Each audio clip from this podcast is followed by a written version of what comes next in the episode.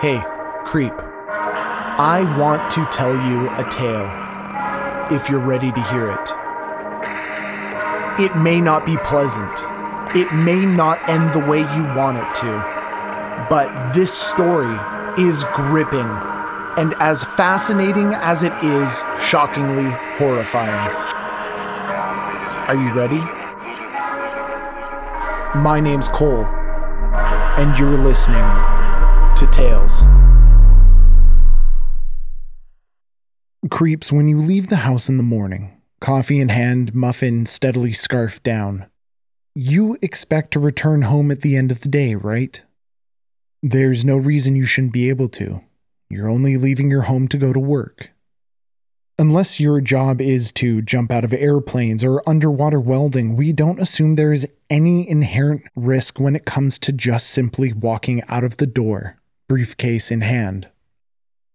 That sense of security is exactly how Lindsay Buziak felt when she left her home to go to work, one morning all the way back in 2008.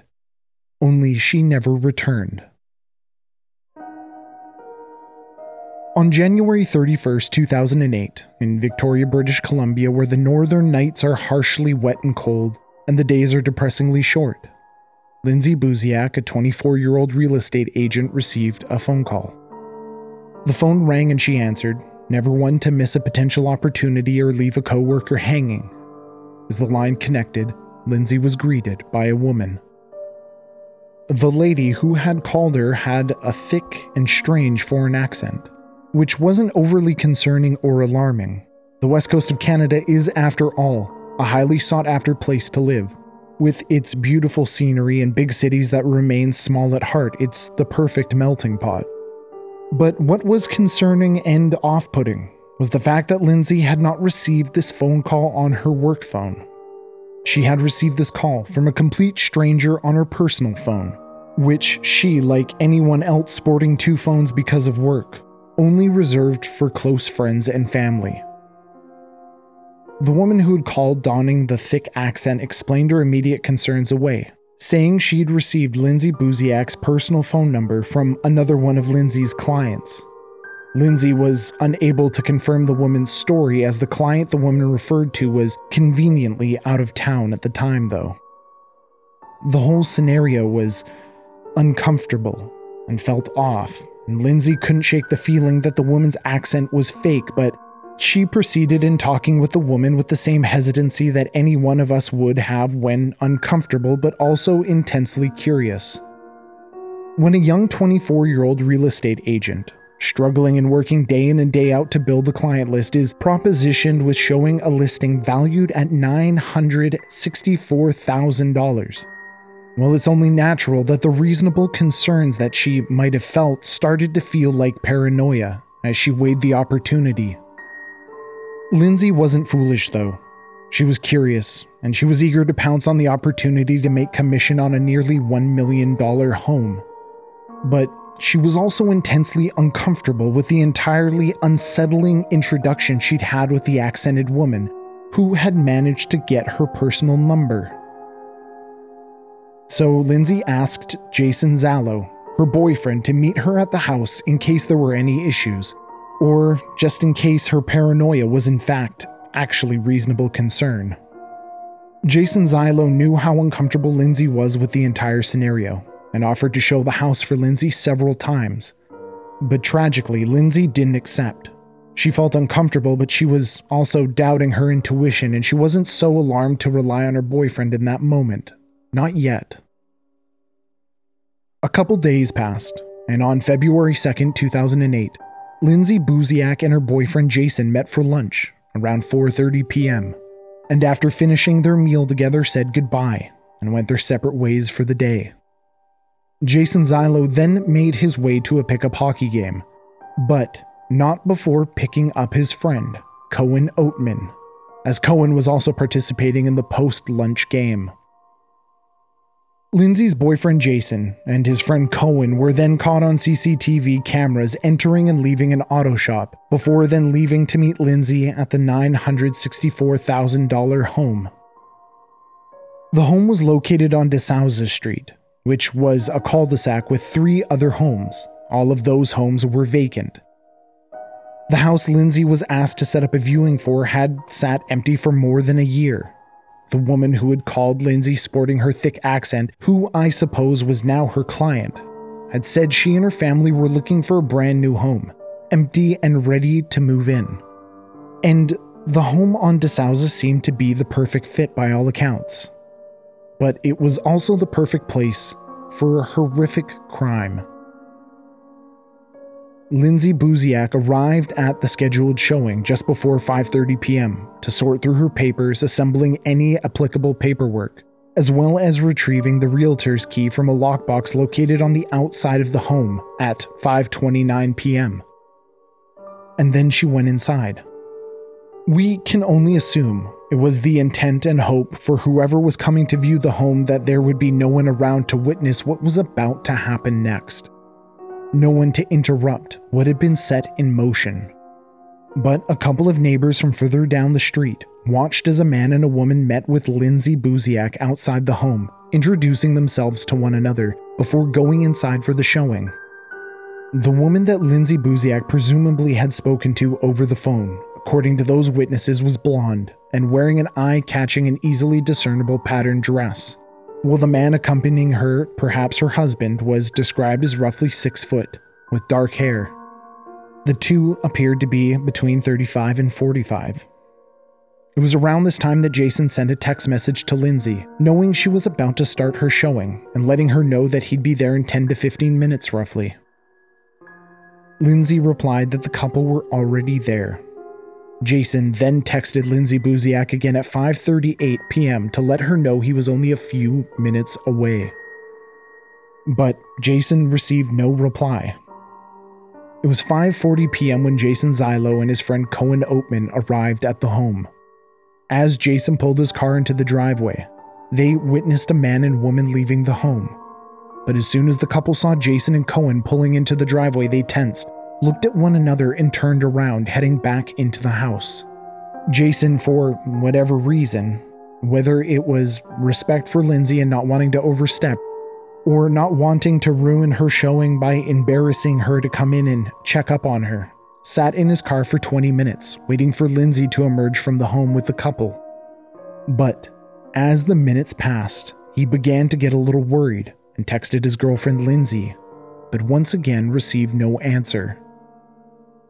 Jason got out of the vehicle, not yet convinced anything was wrong, but not willing to wait any longer to confirm or disprove this feeling, and went to enter the home through the front door. But the front door was locked. A locked front door to you and I could be a force of habit or a sensible action. A locked front door to a realtor, though, is something entirely different. You never lock the front door during a showing. Jason, a realtor himself, immediately felt the panic bubble up inside him. Lindsay was young, but she was smart and she was good at her job. Jason knew she wouldn't have locked the front door or have allowed the front door to be locked.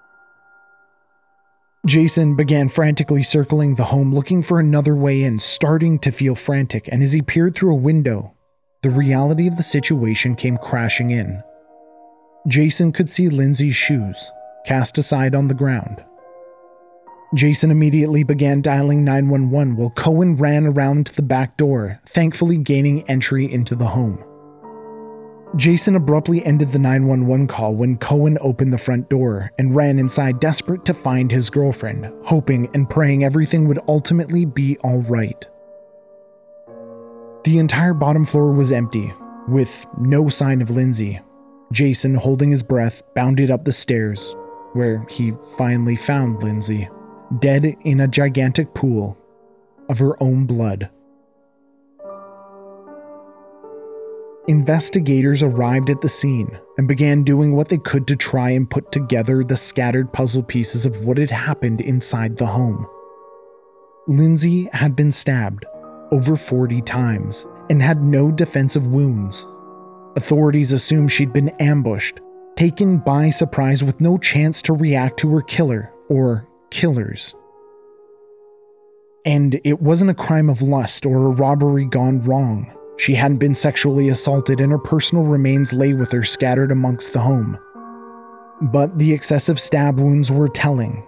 This was a personal crime, fueled by a need to obliterate. Or so it looked.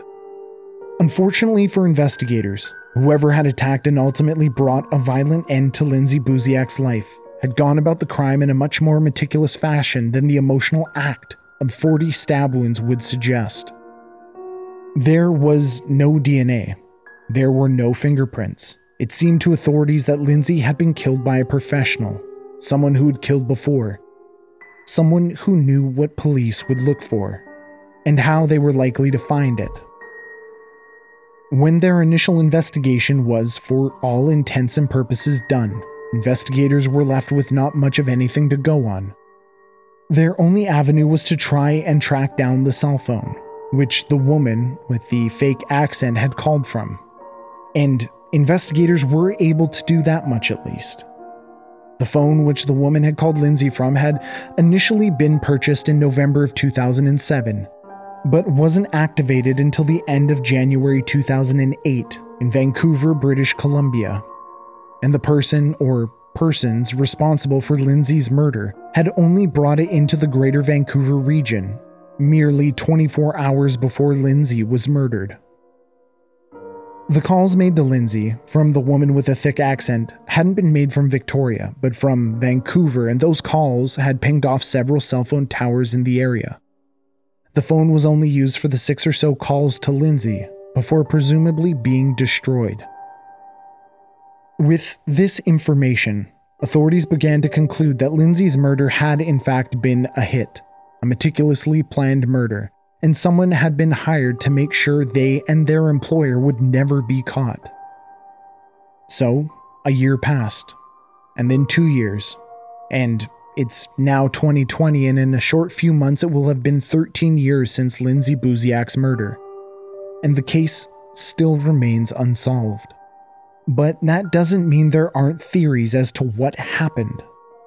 The first person police will always look at, for better or for worse, is a victim's significant other. So, it only made sense that the first person police initially considered a possible suspect was Jason Zailo, Lindsay Buziak's boyfriend. Not to mention, Jason was potentially present at the time of her murder, sitting in his car in the driveway. Jason and Cohen were both taken into custody, but due to the CCTV footage mentioned earlier of them entering and then exiting an auto shop confirming their version of events, and upon passing a lie detector test, the two were cleared as suspects and released. Lindsay Buziak, at the time of her murder, according to those close to her, was trying to decide whether Jason and herself even had a future at all. Although on the outside, everything appeared to be completely happy and easygoing for the two. Lindsay Buziak and Jason Zailo had been dating for a year at the time, and were living together. And over that year, as the honeymoon phase passed her by, Lindsay came to find Jason was not quite the angel he appeared to be. In fact, he was controlling and possessive over her. Lindsay, who was an extremely independent young woman, began to feel the friction of those conflicting forces in their relationship. And although Jason Zailo was cleared, Jason did divulge a possible lead, which brings us to the second theory. On December 14, 2007, Lindsay had traveled from Victoria to Calgary to visit Jason and had apparently, and I quote, saw something bad. Jason was under the impression that the bad thing she had seen had occurred in Victoria, but he didn't know what it was. And Lindsay had also mentioned this to her father on a separate occasion, telling him that she had been witness to something she shouldn't have, sometime around the end of 2006. Two sources mentioning this something bad Lindsay had witnessed was enough to warrant police searching into the matter. By digging through old Facebook messages and phone calls, investigators were able to find something that might have possibly led them to learn who had killed Lindsay and why. During the time Jason was in Calgary, Lindsay had been talking with an old friend over the phone and through Facebook. That friend was a relative of another individual, though, named Erickson Delalcazar, but they couldn't figure out why she had been contacting him. But it was the events that preceded Lindsay's murder that involved Erickson that investigators found intriguing, Erickson just so happened to be charged as an accomplice in the largest cocaine trafficking ring case in Alberta's history. A little Canada facts for you for those who don't know Calgary, where Jason was living for a period, is in Alberta, which is the neighboring province to British Columbia, where Vancouver and Victoria are. The drive between Vancouver and Calgary is roughly 12 to 14 hours, just to provide some context. Shortly after Lindsay had left Jason and Calgary to return to Victoria, that's when Erickson and his cocaine trafficking ring were arrested. Now, this sounds like a promising theory, but it's a drug bust in Victoria, British Columbia, which is the prevailing theory among RCMP officers involved in the case. Lindsay had dated a man named Matt McDuff, and although investigators had never suspected him of killing Lindsay, they did know through taping Matt's phones that he had been an acquaintance of Jazz Singh Baines, who was an individual in Victoria who was in charge of a criminal organization that was involved in shipping kilograms of cocaine to Toronto and the surrounding area. In fact, Jazz had a reputation for being somewhat of a kingpin of West Coast Canadian organized crime. And it was the taping of Lindsay and her boyfriend Matt's phones that in part led to what is known as the British Columbia Legislature raid. To keep a long story short, for those who aren't from BC, those raids which were performed on the British Columbia Legislature buildings those raids are what led to the arrest of Jazz Singh Baines. Sergeant Horsley of the RCMP stated What we can say is that people lost a lot of money, and the people that lost the drugs know that someone spoke to the police. A witch hunt occurred where people were being questioned. People were being pulled out of their beds in the middle of the night and asked, Who have you spoken to? Because they knew someone had spoken to the police. That's one of the working theories. Lindsay Buziak was the target of this murder. But it may have been a target of opportunity, where they needed to solve a problem, and she was the solution. Lindsay Buziak herself was never involved in drugs. She never smuggled, trafficked, or sold them as far as police are concerned. But as I said earlier, the cities along the west coast of Canada are big cities that still feel small. And when wondering how or why Lindsay would have tangled herself up with such unsavory characters, Sergeant Horsley said something which I believe sums it up perfectly. Victoria. Everybody knows everybody. It's just that simple.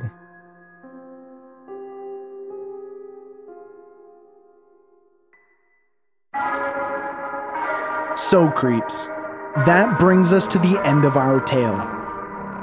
If you enjoyed this episode and want more, please consider becoming a Patreon member by visiting patreon.com slash tales by Cole, where we release a Patreon exclusive podcast weekly for Patreon members generous enough to donate $5 or more. If you have some time on your hands, please consider leaving us a five star review on Apple Podcasts or wherever you listen to podcasts. They are so incredibly important in getting these stories out there. And even more importantly, every five star review gets me one step closer to moving out of my mother's basement.